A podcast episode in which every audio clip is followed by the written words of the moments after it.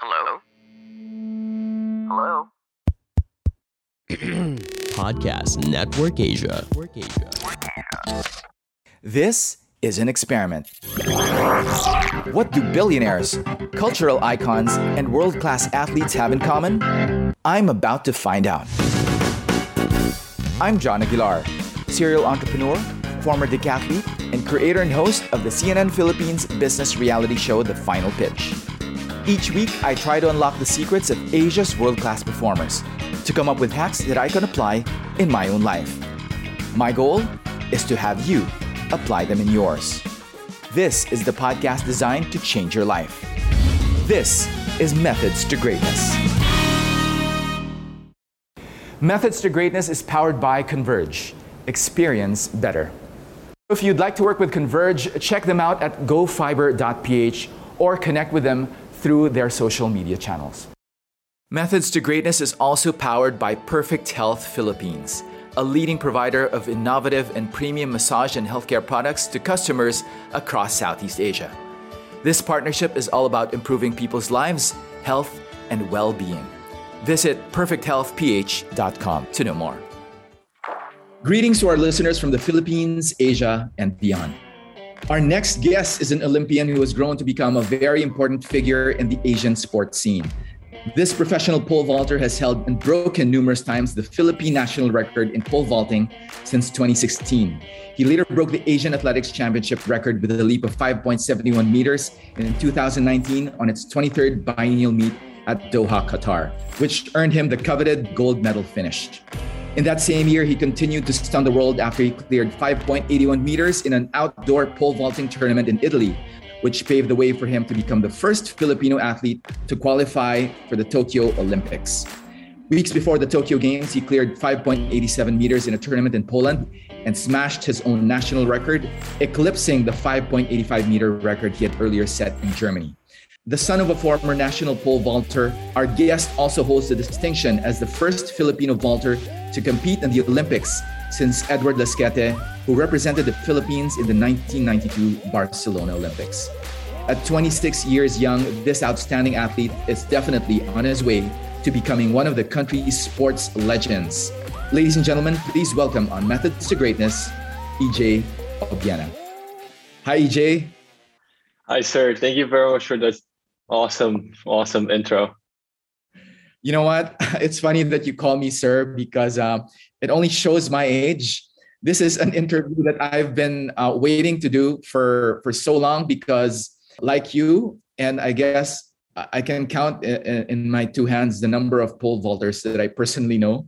So um, I used to be a pole vaulter, and um, I am very happy that someone like you, EJ, has risen to prominence in such an obscure event in track and field. You are the best right now in Asia, one of the best in the world. And um, EJ, I know that I will geek out tonight on this is probably the most thrilled I've ever been to interview someone because of the fact that um, you know you are doing something that I've always wanted to do, and congratulations for all of the success and congratulations for all the success you've had through the years.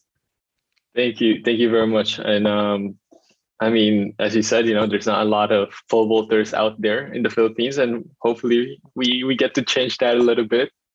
Okay, EJ, your father, Emerson Obiena, uh, I kind of used to train with him back in the 90s. He was the the men's um, champion, and I was the juniors champion. And um, I remember those days very vividly. Uh, very, very early days of, of pole vaulting in the Philippines. Can you give me, I guess, any recollections that you have from when you started? Because I, I think when you started, I was already out of the sport. I'd like to find out very early days how your father, Emerson, introduced you to pole vaulting. I just remember I was running, and my own recollection, uh, the first thing I remember is I was not vaulting with the actual pole. I was vaulting, you know, the, the thing you use to raise the bar, those alu- aluminum thing. Uh, that's the thing that I use because they're short enough for me and, you know, they're light because they're aluminum.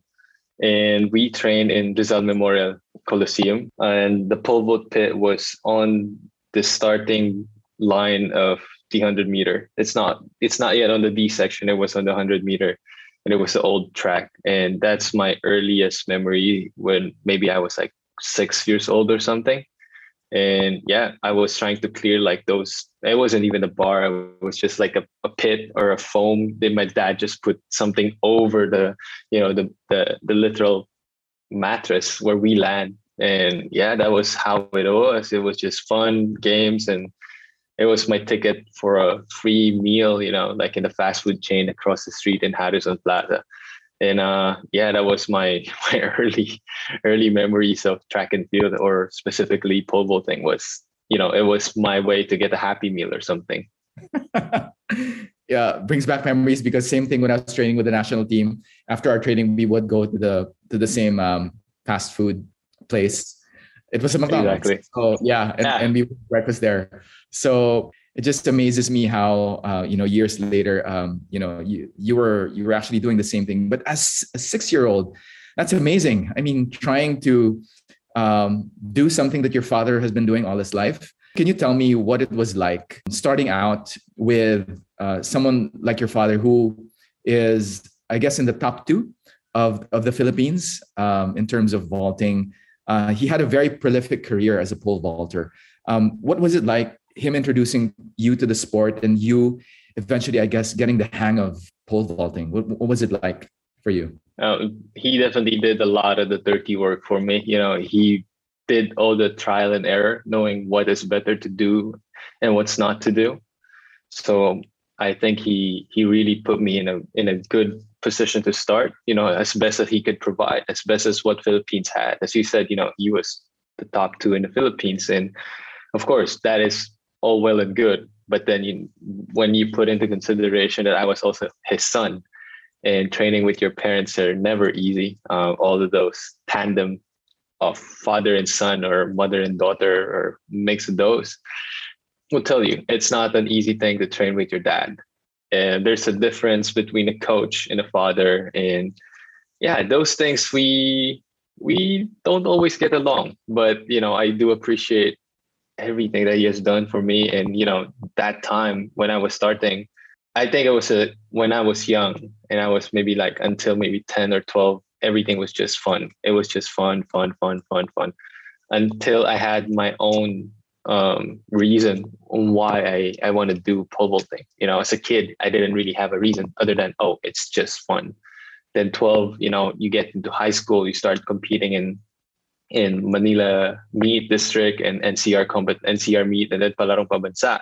These meets you want to win, these meets are going to get you scholarship. And then things started to be a little bit more competitive. And you know, we we get some nerves and then being a father as well, he has his uh, his ways, and being a coach, he has his his ways. And sometimes, as a family, you know, or when the, your coach gets angry at you in the track, it's done in the track when you train with your dad, he's pissed at you the whole freaking day until you go into lunch, until you go in dinner, until the next morning. It's gonna be there. It's gonna be the talk of the house. It's gonna be what you talk on the the dinner table, and yeah, those things makes it a little bit difficult for me as a young guy back then who didn't understand what my dad was doing for me. But now that I have I'm here where I'm at, I I I could see it. You know, he did a lot for me, and it was definitely not. I wouldn't be here. I wouldn't be with my current coach without him. You know, and pole vaulting now in Philippines wouldn't be where it is without my dad. That is proud of that. Proud to say that. Pole vaulting, well, at least for me, uh, was a way to be able to excel at something that not a lot of people really knew how to do um, as opposed to let's say something as common as let's say the 100 meters right? The 100 meters everyone wants to be the fastest man right? True. All you need are your track spikes. And if you're fast you know you get to from zero to 100 meters in as fast as you can. Anyone can do it. Everyone wants to be that. But for pole vaulting it's different. It's something that not everyone can even attempt to do just because of all the preparation that has to go into it. Now as someone as a kid who was just playing and as you turn 12 you realize that hey you know this this is something that i would maybe like to take seriously because there are a lot more things at stake rather than ju- just that happy meal uh, down the road.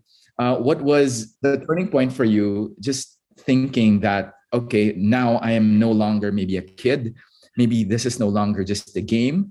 Then maybe this is something that I can consider as technically really a sport that I will take seriously.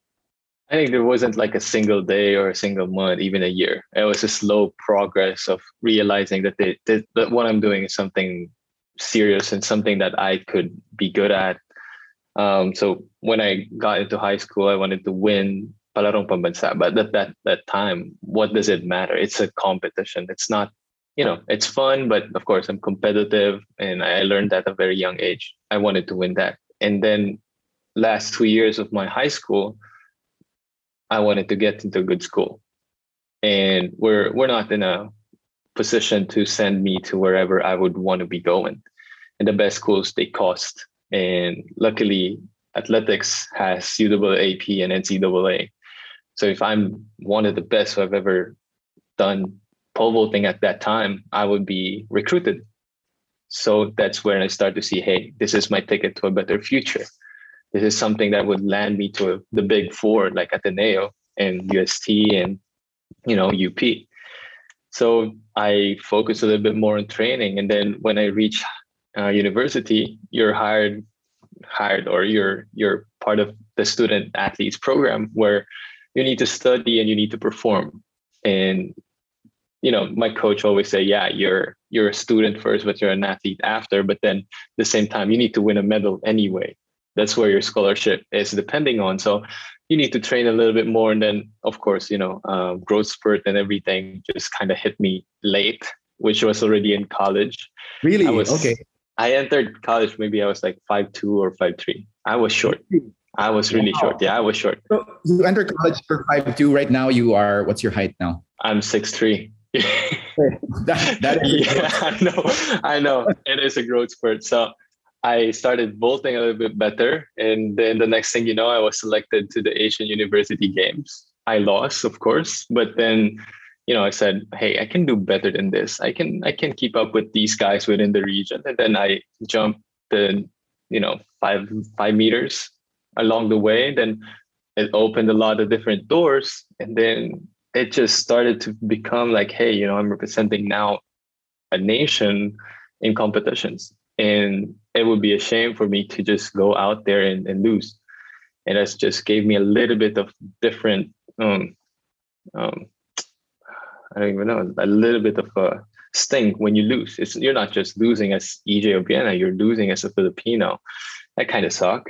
I was like hey wake wake up. I want to try keep doing this. And then yeah it didn't fully became serious until i got injured until I literally was in a table, I need to make a decision. Do I want to continue student athlete career, EJ Obiena, then be done with pole vaulting itself, or do I want to shoot for what I've been shooting for now, which is Olympics?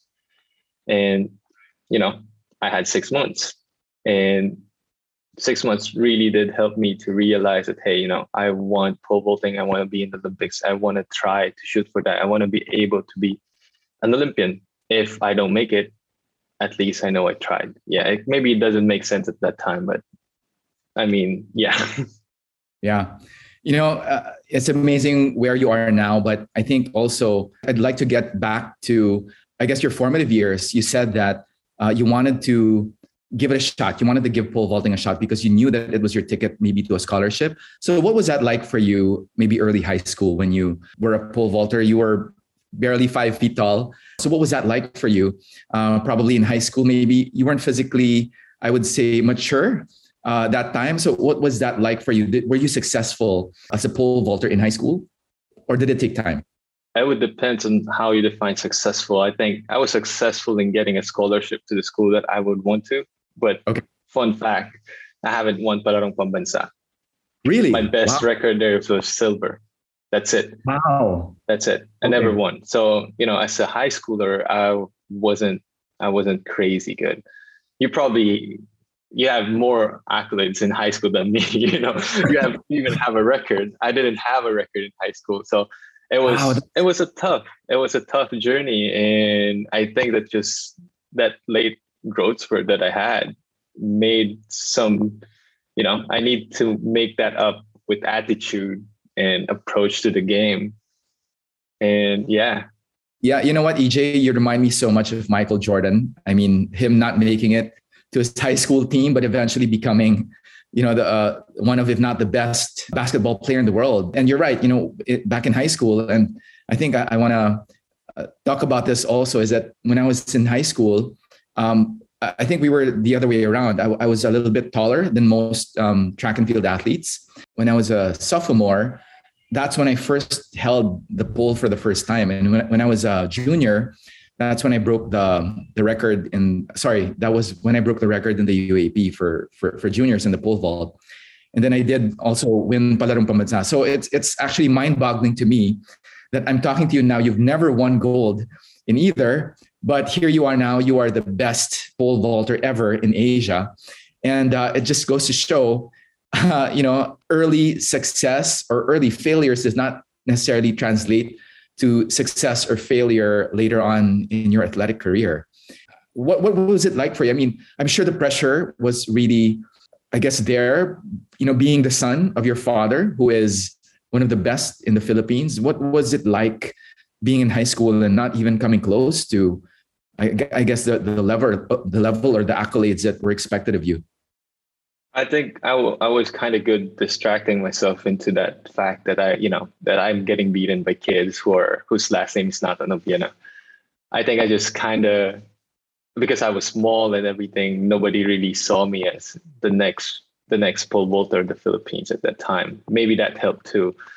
But I, I felt that, of course, I've always felt like there's a shadow hanging over you. You know, you're you're your father's son. That's that's like that's everybody how how they knew me was yeah he was the son of emerson Obiena. He's the son of yeah every time in every province i go competing going to be that. And it was it was tough but then i had i really had my eyes set on getting a scholarship in a really good school. And it didn't matter if i'm the son of my dad or or whatnot i was just like i need to be one of the best of my batch to get a good scholarship offer, if not a full ride. I need that. And that's all I can think about at the time. And it didn't bother me as much as I think other people would think it would have. Don't get me wrong. It, it's not like I didn't realize it. I know I know what what kind of shadow was hanging over me. But at the same time, I'm just like, well, I want to get a better. I wasn't planning to be a pro vaulter anyway at that time. You know, my my my approach was like, yeah, I want to get to a good school, Right. and doesn't change the fact. So, so if I may ask, uh, what school did you eventually get into? Ateneo. Yeah, Okay, that's a funny story about that too. Yeah. All right. So I, I'd love to know the funny story behind that. So we went to the same school. Uh, I've been in, in Ateneo. Uh, I was uh, in Ateneo since grade school all the way up till till college. So um, prior to your scholarship, so you were not with Ateneo. You got the scholarship to Ateneo. So tell me about that experience for you.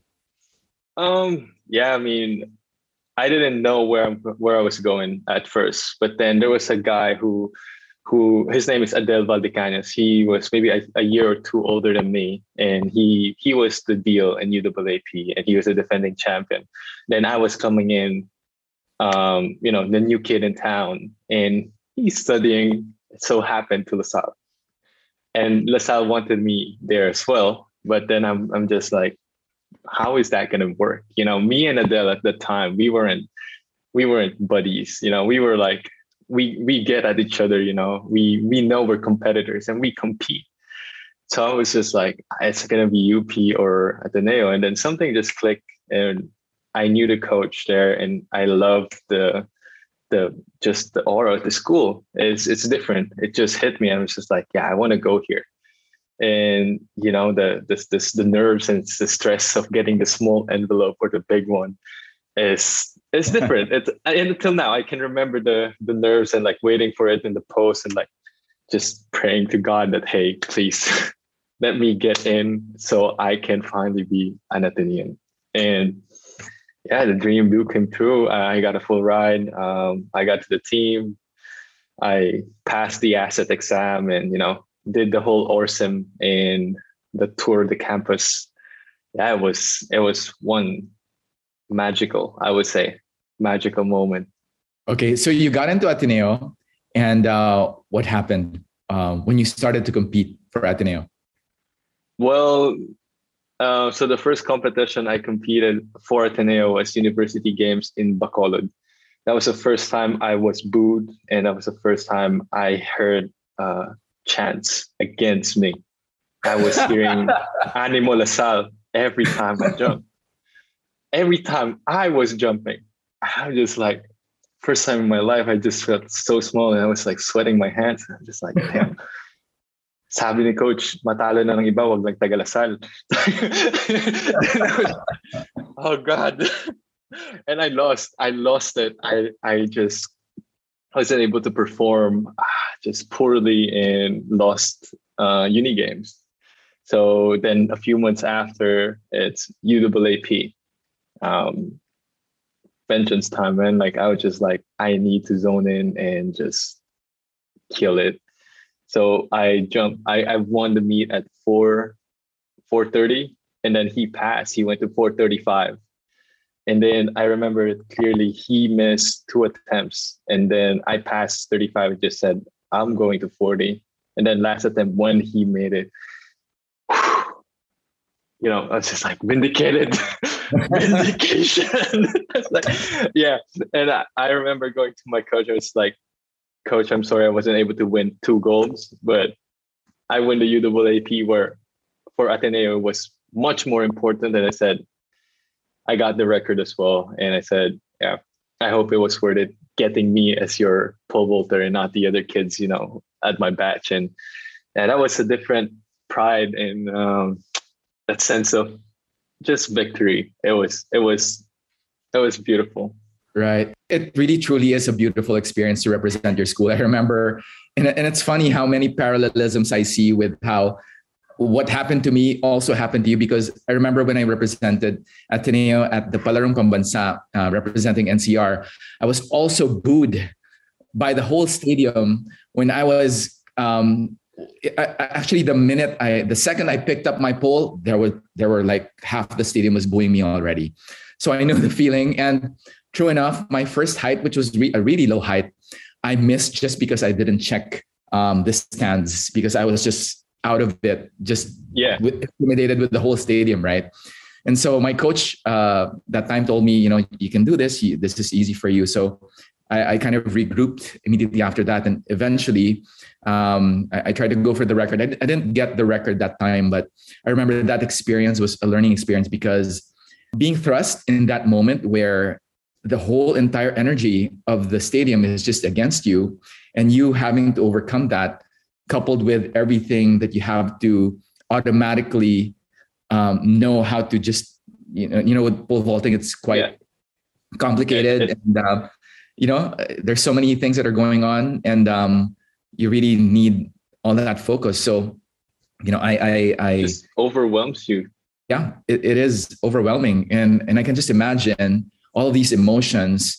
Also, that time, I, my training partner, um, um, Robbie Chua, who was representing the, he, he was in college, I was in high school. Um, there's something about um, like us, uh, city boys from, from NCR, that people really wanted to hate because you know you're city boys and everyone else is like against yeah. you. So um, I remember that the way he coped with it was to actually put a little bit more spunk and a little bit more arrogance into the way he carried himself, just so that, you know, just to throw the competitors off. And I remember a little bit of that rubbing off on me. So it was kind of our way to perhaps cope with all the negative energy and just, you know, kind of do, you know, stuff that the others weren't doing. So I think I don't know. Correct me if I'm wrong, but I, would assume maybe that was something that you were also doing uh, in in a way when you were competing against all these other guys? I think I didn't have like a, kind of spunk because like my dad was still, you know, he's he's him, and I still kind of am in, under the shadow of him, and anything that I do, you know, kind of reflect on him. And yeah, it wasn't like that, but I've always just been, you know, very competitive. I just when I want it, I need to get it. And I'm just at that young age, I learned how to feel overwhelmed. And I felt so small that I said I didn't want to feel that way in any shape or form. And I said, hey, I need to grow, grow the freaking up, you know, just grow up. And I don't want to, I don't want to hear, okay, I might hear Animo La Salle in UAAP, but I'm still to win it. And that's to make them, they're just to go silent. And yeah, I mean, I didn't have that spunk attitude. Maybe I did, but like I didn't have that much of a different kind of approach, I guess, you know, of coping up to those those situations. Methods to Greatness is powered by Converge. Experience better. Converge has been an instrumental partner for myself, for our organization, because everything we do right now is digital.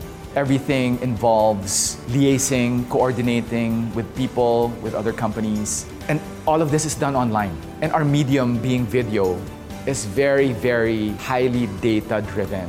We need a stable, reliable internet connection to make everything we do work what Converge has given us was a way to be able to successfully carry out all of the tasks of the team, reach out to our audience, to our market, and also allowed us to be able to create more things with what we do. My team has been a direct beneficiary of this. I think this pandemic has given us a lot of opportunities to pivot, and this is our latest pivot into the future, which really is a digital world for Methods to Greatness. I'm interviewing world class performers, icons, CEOs from Asia, from around the world. All of those interviews are done online. They're all done via a video call. It was very critical that we had a reliable internet connection that would enable me to carry on these conversations with these icons from all around the world. That is one of the reasons why we're able to do what we do now. So if you'd like to work with Converge, check them out at gofiber.ph or connect with them through their social media channels. This episode is also brought to you by Perfect Health Philippines. Did you know that massages are considered one of the best ways to recover from exercise and is considered an indispensable part of any fitness training and recovery regimen? Getting a regular massage not only detoxifies your muscles from lactic acid buildup, but also increases muscle performance, blood flow, reduces pain, and induces better sleep. If you don't have access to a masseuse, the next best thing is a massage chair or a massage gun. Perfect Health has a complete lineup of massage chairs with a whole range of features and price points. Their top of the line model, Perfection 2, has all the bells and whistles. From 3D full body and foot massage functions, voice command, Bluetooth, and zero gravity. Their perfect relaxer massage gun is a personal favorite of mine, which I use on my quads every time I come from a long bike ride. Methods to Greatness, in partnership with Perfect Health Philippines, has come up with a special discount promo that is exclusive to our followers and subscribers. To avail of the special promo discount, get in touch with Perfect Health's professional healthcare consultants at Perfect Health PH Customer Service at gmail.com or via hotline 02 8831 6944 and give the promo code MTG. That's the Methods to Greatness promo code MTG, and the healthcare consultants will hook you up with the best premium massage chairs, massage guns, and other healthcare products, all with a special discount. Um, so you had your growth spurt in college. Um, what was it like training for the pole vault? For those who do not know or are not um, familiar with the sport, so if you could describe to me first the kind of training that you have to do to even be able to do this very complicated event. So, what was it like to train for the pole vault? And what were the skills that you had to, I guess, learn uh, for you to be able to be at least able to to do it, not even be good, but to at least be able to do the pole vault event? Because the event of pole vaulting is just so out of place for even track and field, which is like home of you know a lot of complicated movements. I think pole vault can be divided into three different parts. Track would be the running part. Strength would be at that takeoff area. That that is strength for me. Then gymnastics after that. So if you divide that, you need to train like a track athlete. Then you need to be fast and agile and reactive in all of those traits put into the runway. And then the takeoff area, you need to be as strong as I don't know, Hidilyn to not be the one bending and the pole actually the one bending. Then you need to be as graceful as a gymnast to feel the pole and be able to align with it and ride it to maximize that energy vertically.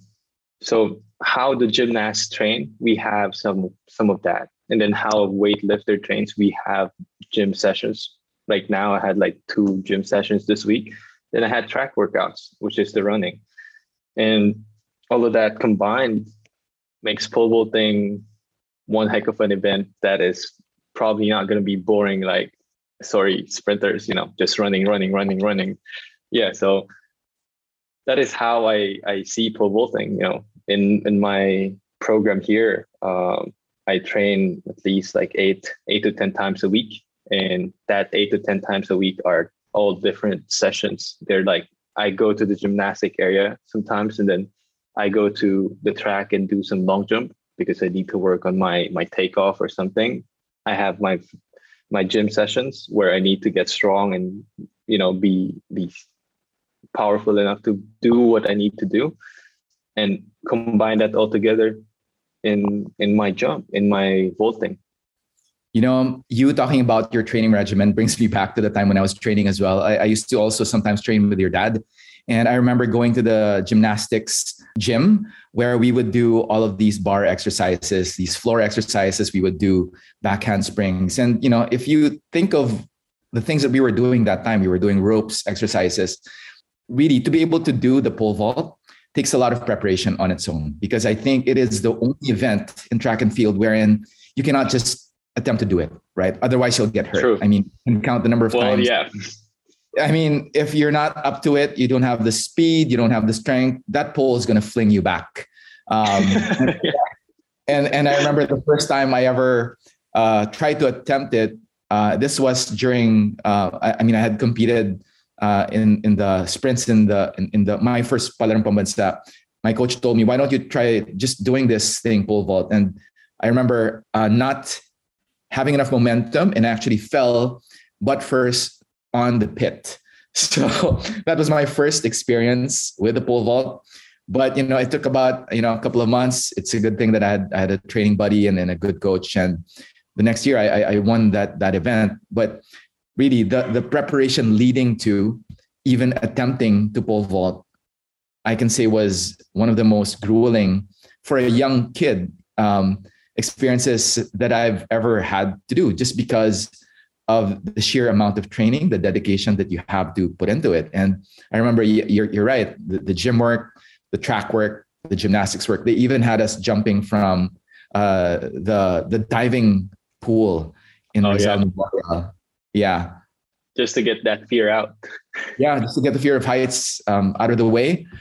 Um, and um, I'd like to now talk about from college, what was um, because you say in college you were you were you were jumping 430 so let's give people an idea of how high that actually is so if you you're, you're on a highway you see those you know the overpass usually that's like 4.15 4.15 meters so you're essentially jumping um, a height that is higher than than an overpass that you would see that would clear that would easily clear the height of a container container truck right? Oh, yeah. So, what was it like scaling those heights slowly up until now? I know you're approaching six meters, and um, that back in the day was like, you know, almost impossible. My my idol that back then, Sergey Bubka, um, was I think the the only one who could who could who could even attempt to do something like that. But now, it's it's already within your reach. So it's just phenomenal that you've you've improved so much. So what was it like, EJ, from high school and then college, the progression in terms of how you were able to slowly inch your way up and progress um, to conquer, break the break the Philippine record, and eventually set new records, new Asian records. What was that like in terms of the progress and how you actually developed that that capacity to be able to do that? I think it was it definitely helped. You know, the growth spurt definitely helped. But um, the the good thing about pole is there's numbers, and you know when you actually improve. And I think in pole vault, it's uh, it's like you're inching your way to that next height. You know, you don't necessarily just get faster. You get faster. You need to put that in to pole vault. And I think that's where my dad did a lot of, you know, as I said, his dirty work. He knew which part of pole vaulting do I need to focus until I was able to reach five meters. And that was just a certain improvement. It was it was fast for me to go from actually 430 until like 60. I remember that 450 to uh, 30 to 60 was quick. Um, I I did that in, in a year's time, but then after that, it was hard from that point 60 to reach that point where I jumped 490.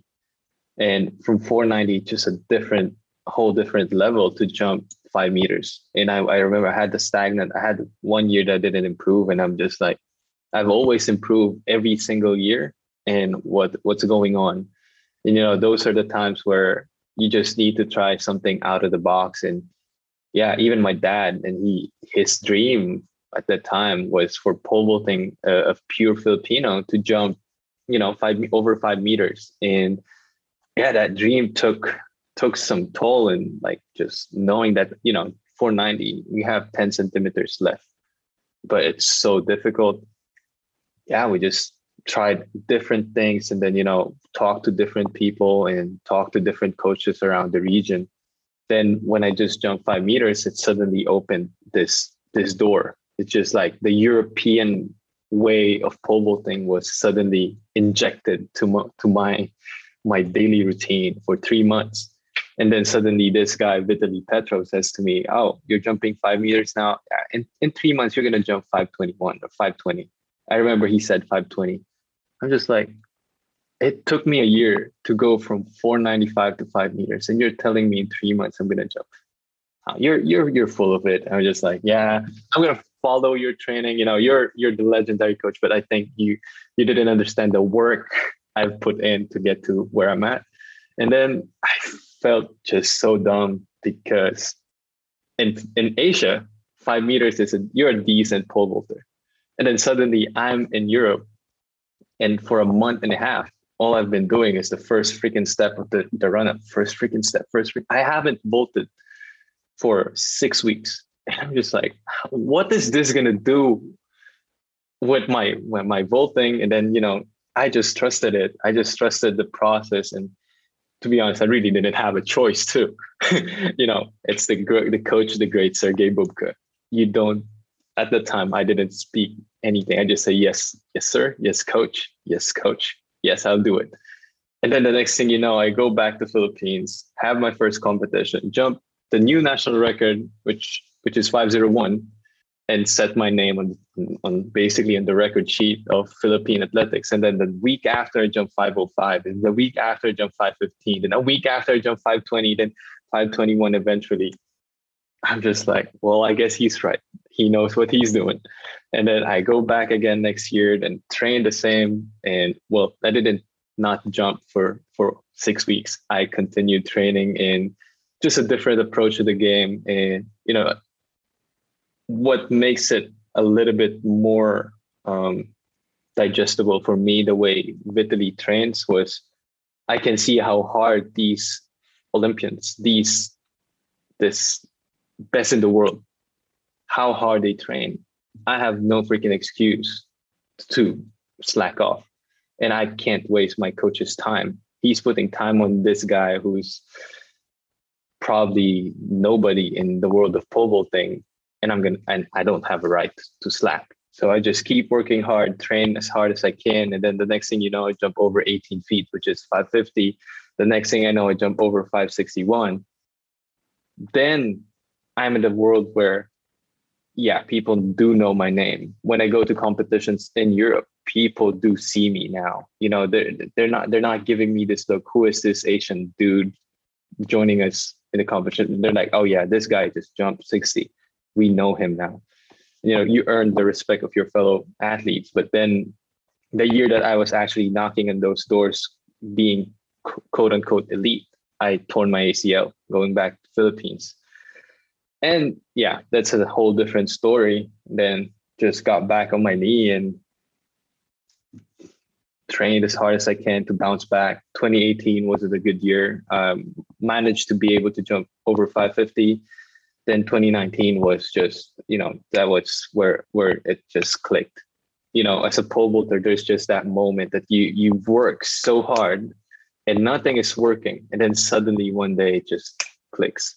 And that day was the Doha um, Asian Championship, where I jumped 571, a new championship record, a new personal best to my whole career, not after just my knee surgery. And then the next few months, I jumped 576. And then the next few months, I jumped 581, which just puts me into the map of pole vaulting and qualifies me for my my you know first um, Olympic Games. And just really is a one heck of a journey that I I think I couldn't have written better. And I think after that, just things just kind of started rolling. And you know the learning curve was was getting better. And i'm i'm understanding my coach more. Our relationship was better. Then i started jumping these heights going into olympics uh 581 583 585 586 587 and then 591 after olympics and then 593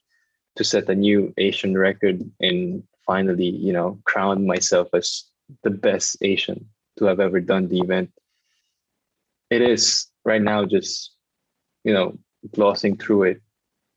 Yeah, I've been through a lot of different things that I'm I'm proud of. And I think it was it was definitely a, a journey to remember.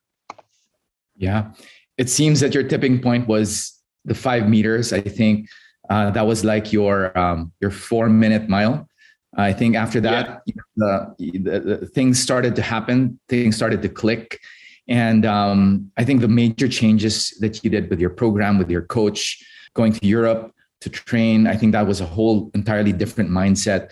Of course, um, Vitaly Petrov, the coach of the legendary uh, Sergey Bubka, uh, both, uh, I, I, I, mean, uh, for those who are not familiar, legendary, legendary Olympic world record holder, um, held the record numerous times. And to be able to train with the same coach as he did, you're right. I mean, there is no excuse for you not to work your ass off. I mean, just to have the privilege to have him as your coach. And I know that recently there have been a lot of um, controversies in terms of uh, you and our local Philippine Athletic Track and Field Association. That's not something that I want to discuss because that is water under the bridge. I'm just happy that um, you were able to uh, get past that because, quite frankly, that was one of the reasons why, personally, I ended my career in, in track and field back then because I felt that um, it was pretty hard to make a career out of track and field. I mean, I had just graduated from Ateneo and that time um, you know I, I, still tried to compete uh, still tried to represent the country but after a while i did decide that the best i guess next step for me would be to be able to pursue my other passions uh, which in this case uh, brought me to the world of media. Um, no regrets because although i did want to represent the country i ended up representing or i, I, I ended up right now doing what i do which is also in a way representing our country but in a totally different arena. So um, I'd like I'd like to yes, go ahead. I'm EJ. sorry. Um, I'm I'm just curious. Um, going back to that decision that you made, was it worth it? Like for you, did it make sense now, or what? I know you you're the one supposed to be asking me, but I'm really am curious here. The moment you decided you wanted to stop and you wanted to focus on on different passion, was it something that you, now you can just go to bed and really not worry about like it doesn't get into your head anymore. It's just like something that yeah it happened and i live with it and it is fine. You know ej i i understand deeply where you're coming from. I know that after the olympics because of the whole debacle um you were you were you did uh, release a statement saying that maybe it was time for you to move on.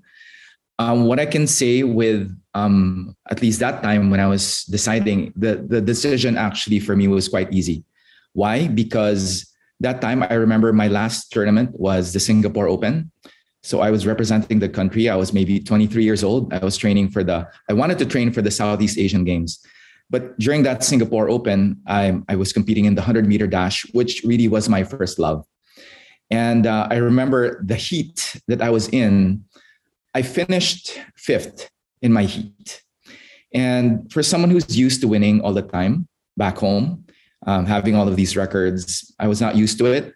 And that time I was already, um, I had my hand in doing a lot of media work. I was, I was writing, I was doing producing work for the news. I had already started my career in media while trying to hold on to, I guess, the, I, I would like to say the glory days of track and field because I, I really also wanted to give it another shot you know, I felt I was young enough that if I did pursue this, I would be able to be perhaps one of, if not the best uh, sprinter in the Philippines.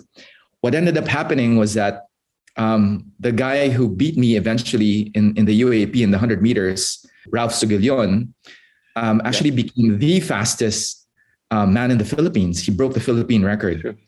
And sometimes I would go back to that and think, was it worth it for me to quit?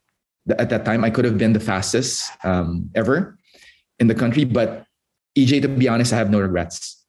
I felt that time that it was time for me to move on, and that um, whatever successes that I've had in the past, I was very happy with. I was content, and I think that's what, if I could share with you, the, the turning point for me, that was the time when I felt deep inside that I was ready to move on.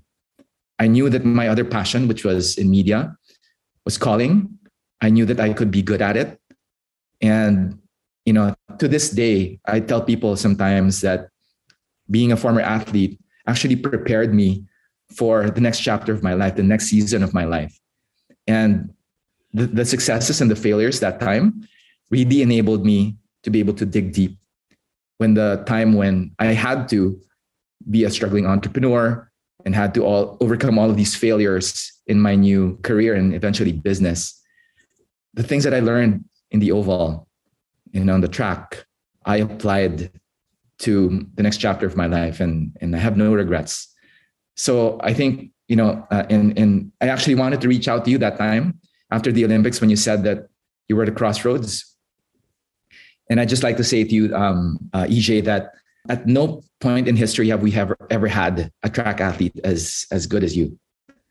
I think um, you were put there for a reason, and the next couple of years are going to be important um, to the Philippines because of what you can potentially be. Um, I don't know how close you are to being number one, but I want you to know that this is the very first time that we've actually had a shot at a track and field athlete actually taking home a medal. And and and you know swimming and track it's it's it's always known to to send um, because you you, can, you have to send token athletes to, to the Olympics and you're allowed to do that. But this is the first time that we've ever had a contender. And I think you winning a medal more so if it's a gold medal in track and field that will cement not just you but I think the country in the annals of history I think it is very important why you're here and the Olympics is only a few years away. If I were in your shoes, I would exhaust all possible means. Um, I know you have it in you, so I, I hope that despite all the obstacles that you've had, and I know you can, you'll be able to get past all of this because you're a once in a generation talent, and uh, a lot of people believe in you. So I hope that we see you, EJ, in the next Olympics and bring home, if possible, the gold. You'll never know. I, think I, I got. Yeah. Yeah, I got your message. I think it's just a matter of if I'm content to my career, to what I have achieved. Yeah. Thank you. Thank you for that. That that that word. Yeah. That that's something. Yeah. Thank you. You're welcome. Sorry, I didn't mean to to ask you out of the blue. it's it's actually it's actually um, a message that I've always wanted to to say to you. This is actually the first time uh, we've met in this call. So I'm glad that I was able to share my thoughts with you because uh, it's been on my mind ever since uh, you competed in the Olympics and something that I've always wanted to extend to you as as a form not just of you know to motivate you but also to to make you see the importance of what you're doing not just to me as a fellow athlete but to the Filipino people. I think um, it's quite phenomenal how you've been able to do all of these things despite um, all of the the problems that you've had with our sports association. But you know, I think you're stronger than that, and, and you can conquer all these. And and we believe in you. Thank you. Sorry to interrupt you with the, the interview. Yeah, please. Methods to Greatness, in partnership with Perfect Health Philippines, will be giving away premium healthcare products to our loyal listeners and subscribers. There will be weekly winners of Perfect Relaxer massage guns worth 9,900 pesos. And at the end of 12 weeks, we will give one lucky subscriber a chance to take home a fully loaded Perfect Health Trinity massage chair worth 200,000 pesos. All you have to do is subscribe to the Methods to Greatness podcast and follow us on our social media accounts on Facebook and LinkedIn, and share the post linked in the show notes of this episode on your feed. And if you know someone who you feel would benefit from our conversations and content on the show, tag them for more chances to win our prizes. We always want you, our listeners, to aspire to improve yourselves in every aspect of your lives so you can be the best you can possibly be. Check out the Methods to Greatness social media channels for more details. So, EJ, um, I would like to ask all of my guests here on Methods to Greatness. So, the first being, I'd like to know, EJ, what makes you Filipino? Just my approach to the training. You know, now that I've seen roughly, you know, how the center of track and field kind of works, being a Filipino is just different. We're just used to a little bit more, a little bit more of I'm not going to say pain, but you know, we just can go a little bit further down that path. You know, that when you know you're running the 400, we can just go dig deep a little bit deeper. And I think that's what makes me a Filipino. And that's something that I'm truly am proud of. Yeah. Is there anything from the Philippines that you would like for people to know or discover? It could be anything food, people, places, right now the always our topic and uh, like talking to these fellow pole vaulters are always the islands. I just said you know you should visit these islands. They are beautiful. The diversity and it's a paradise. It is totally is a paradise. Philippine is a beautiful place. Yeah.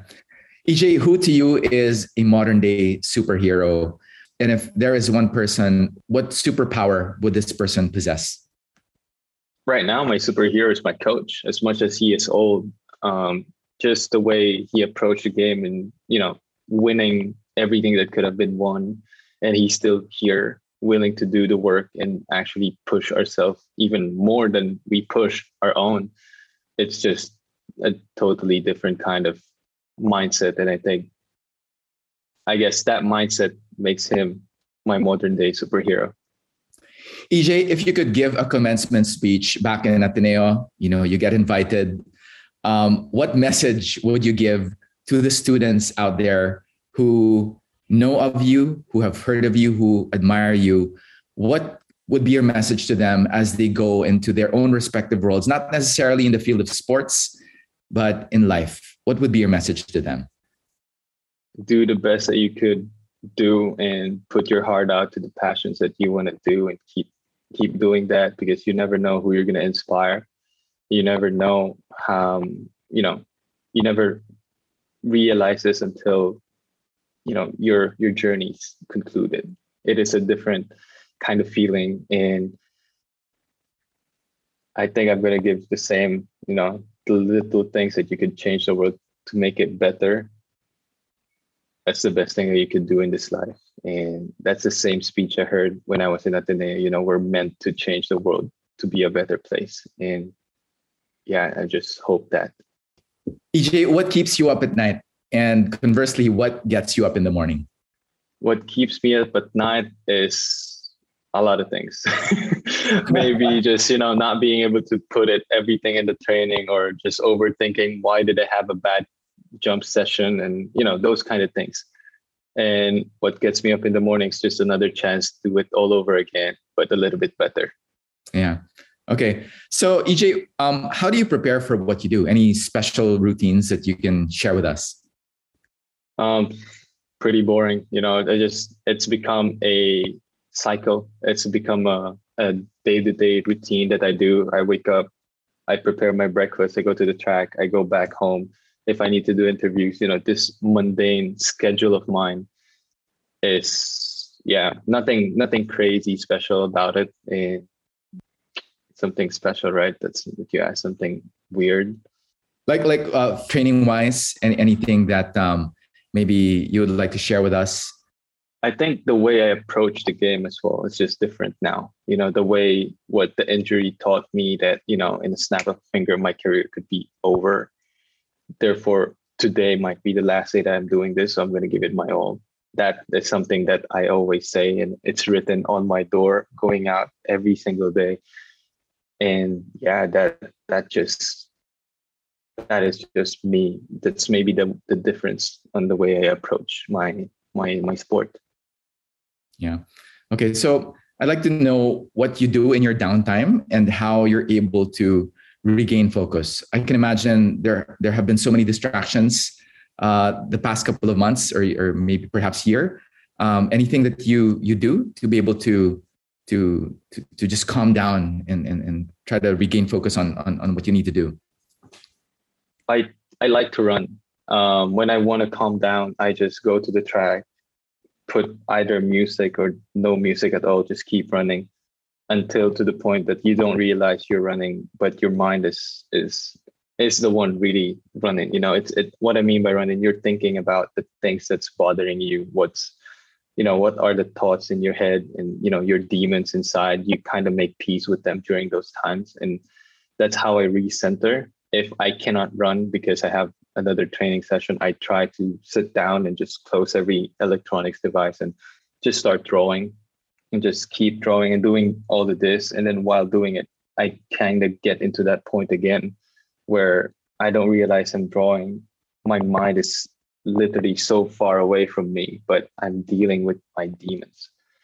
And I think that's very crucial for for my event pole vaulting, having doubts on the poles that I need to use, having doubts on the runway, definitely doesn't help. So just being able to make peace with my my inner demons in those kind of way to just kind of recenter myself and be calm. It's it's very important. I agree with that 100%.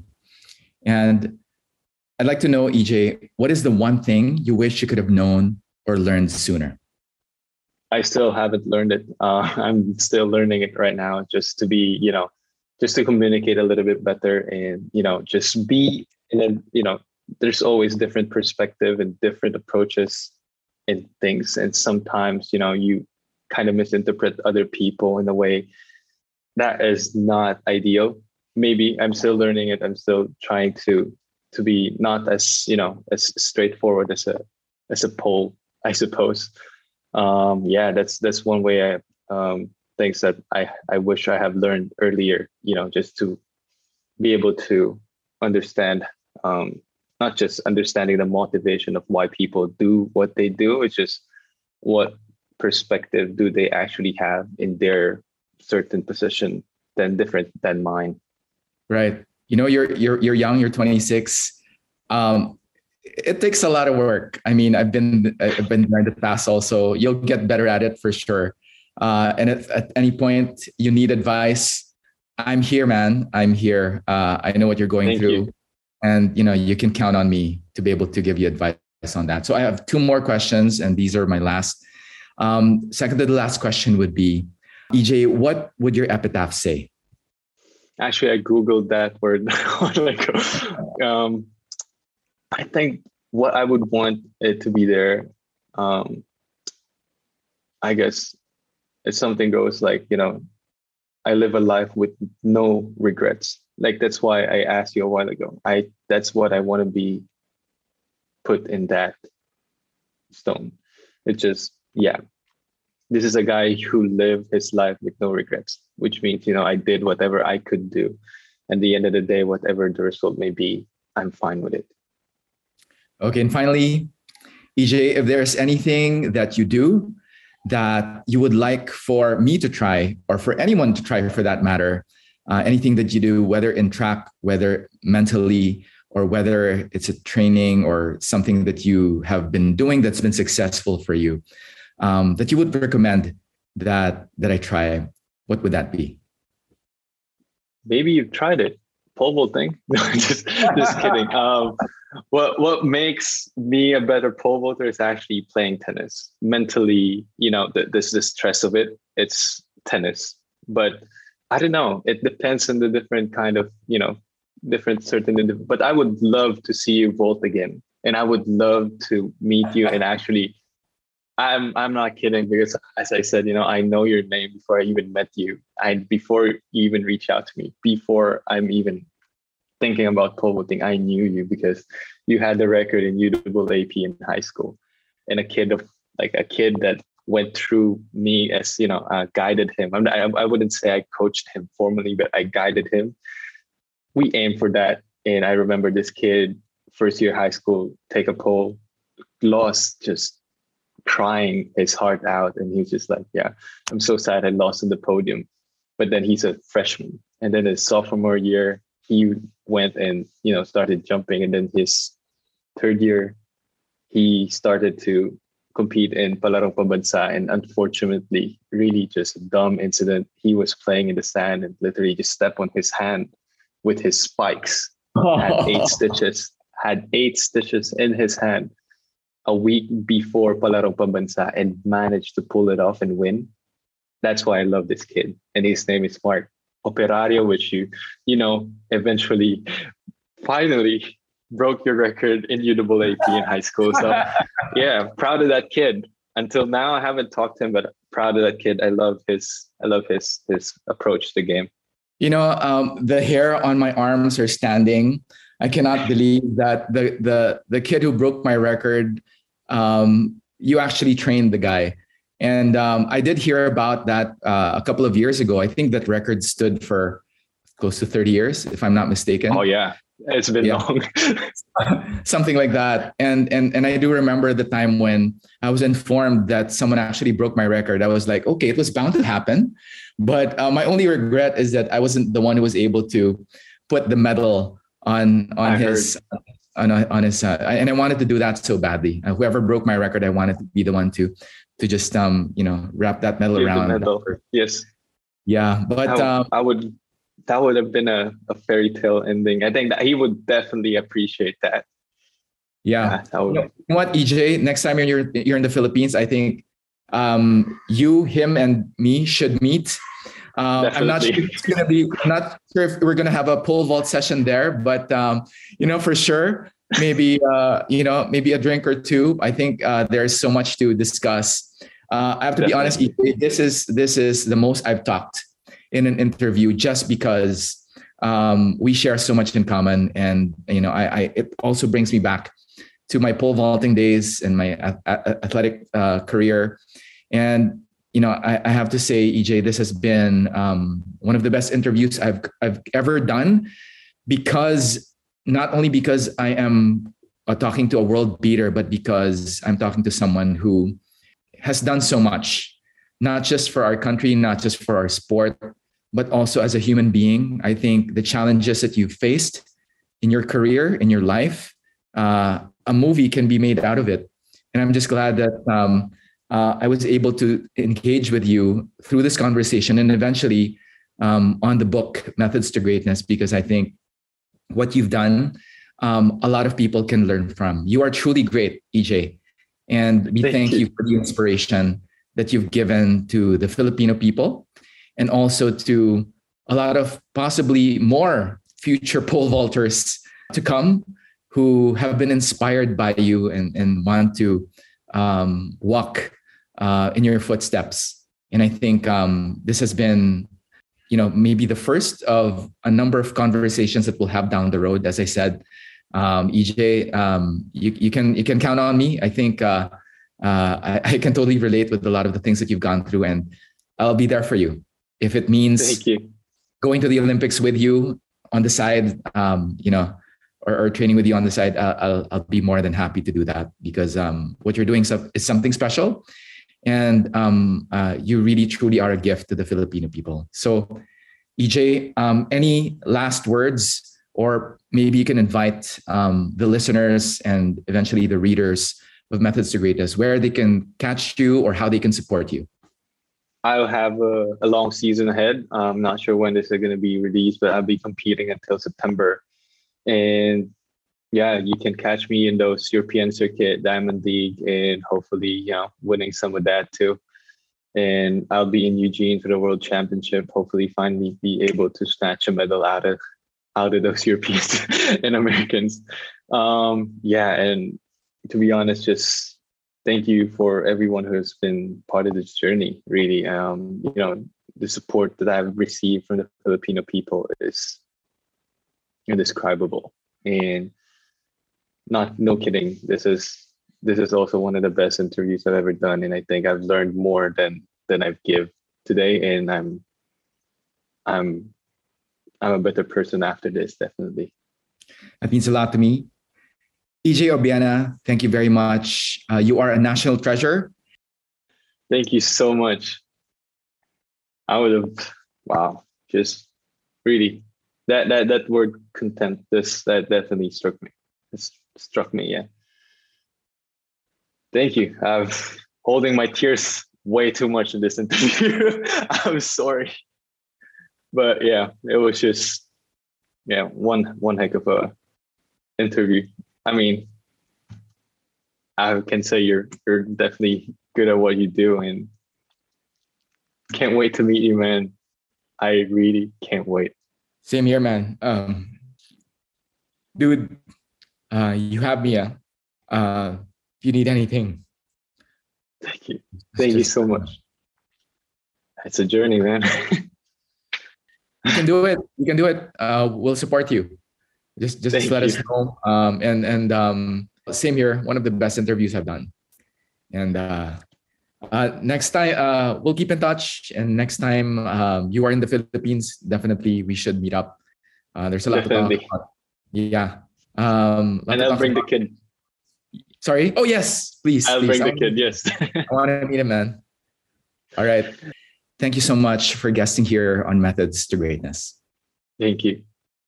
Methods to Greatness is also brought to you by Perfect Health Philippines, a leading provider of innovative first class massage and healthcare products across Southeast Asia. If you would like me to interview anyone on the face of the earth and want them on the podcast, or if you want to collaborate with us for future content or sponsorship opportunities, or if you just have any recommendations on how we can get better, just send us an email at john at methodstogreatness.com. That's john at methodstogreatness.com. Until then, we'll see you next time.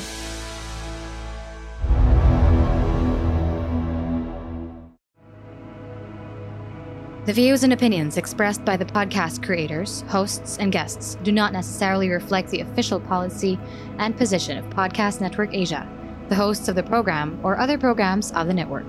Any content provided by the people on the podcast are of their own opinion and are not intended to malign any religion, ethnic group, club, organization, company, individual, or anyone or anything.